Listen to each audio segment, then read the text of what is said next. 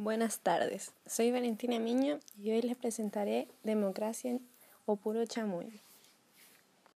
¿Qué es la democracia según Google? La democracia es considerada como una forma de gobierno justa y conveniente para vivir en armonía.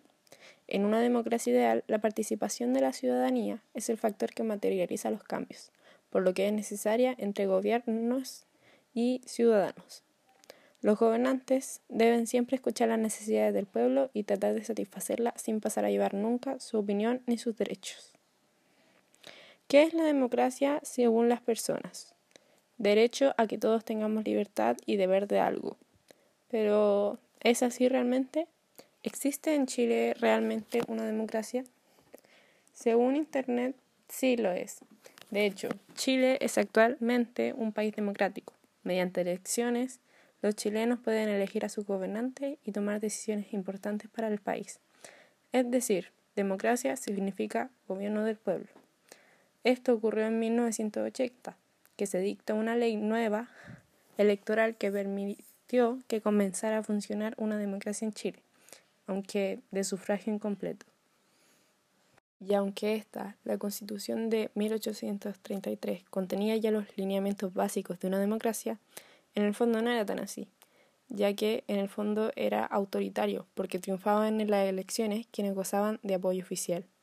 Aún así, esta fue considerada una constitución democrática según el pueblo y fue elegida hasta el año 2019, donde la gente empezó a decir que no existía la democracia en Chile, ya que realmente no es así porque el que tiene poder puede hacer lo que quiere y el que no, no tiene derecho a opinión ni nada. Estamos en un país lleno de corrupción y de votos comprados.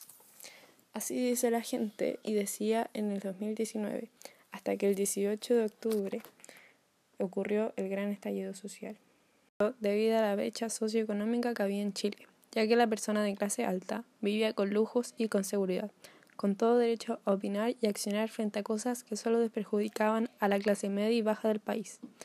Estos, si bien tenían democracia, tanto en el derecho a voto como en otras cosas, sus opiniones eran poco relevantes para el resto. No existía realmente una democracia, yo que no dio derecho ni siquiera a la libre expresión de estudiantes.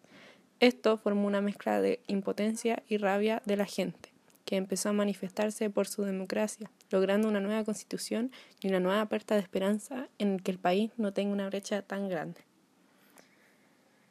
Como dijo el profesor, Gabriel Enríquez, de la Universidad de las Fronteras de Temuco, los gobiernos chilenos no han sido siempre democráticos y, por ende, no representativos de la masa popular.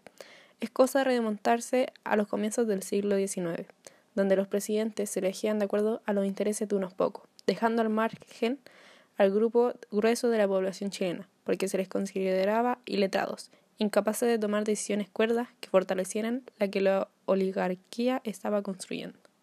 Así fue el caso del golpe de Estado en Chile del 11 de septiembre de 1973. Este fue una acción militar llevada a cabo por las Fuerzas Armadas de Chile, conformadas por la Armada, la Fuerza Aérea y el Ejército, para derrocar al presidente socialista Salvador Allende y al gobierno izquierdista de la Unidad Popular. Esto pasó a llevar la poca democracia que había en ese entonces, ya que Allende había sido elegido democráticamente, y durante este suceso se pasó a llevar tanto la opinión como los derechos de las personas, llevando a desapariciones, maltratos y muchas cosas más a quienes impartían su derecho a la libertad. Esto todo debido a la autoproclamación de Pinochet como presidente. Acabó en 1990 con la entrega del mando de Augusto Pinochet al nuevo presidente Patricio Erwin, iniciándose así un nuevo periodo histórico conocido como transición a la democracia. También en el tema de la democracia se puede hablar de feminismo, ya que este ha sido uno de los movimientos más grandes para conseguir una igualdad, tanto social como de género. Si bien muchos de los objetivos que han tenido los movimientos feministas no son democráticos, sí tienen mucha relación con la democracia, ya que ésta permite expresar opiniones y que sean escuchadas, demostrando que todas las personas merecen respeto y consideración, sin importar el qué. Durante muchos años a las mujeres no se les permitieron estas cosas, a pesar de que ahora sí somos escuchadas, aún no existe un total respeto por el hecho de ser mujer, a pesar de que, además de ser mujeres, somos personas. Es un poco un mundo sin democracia, ya que no se obtiene el poder en sí por el voto, sino por ser hombre o mujer. Es una contradicción muy grande, pero aún así, si podemos analizar estos dos conceptos en profundidad, nos daremos cuenta de la gran lucha que estos comparten.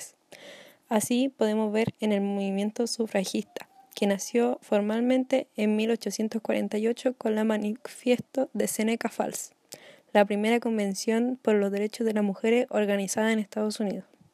Durante un siglo, el movimiento sufragista se organizó y se fue expandiendo por todo el mundo consiguiendo que diferentes países aprobaran por ley el derecho de las mujeres a votar. Lo consiguieron luchando tanto legalmente como con manifestaciones y protestas, de igual forma que se ha conseguido la democracia en casi todo el mundo. Pero, ¿cómo se consigue una verdadera democracia en un país? Para empezar, la democracia tiene principios tales como la división del poder, la soberanía popular y representación del pueblo para tomar decisiones y gobernar en su nombre. También hay procedimientos como el diálogo, las elecciones y la participación. Tiene que haber normas como la competencia regulada, límites del poder y los respetos tanto a los derechos como a las opiniones. Por último, tienen que existir valores tales como el respeto, la justicia, la libertad, la cooperación, la solidaridad, la paz social, la equidad, la responsabilidad y el plurismo. Y así es como terminamos de hablar de la democracia. Muchas gracias por escucharme y espero que te haya gustado.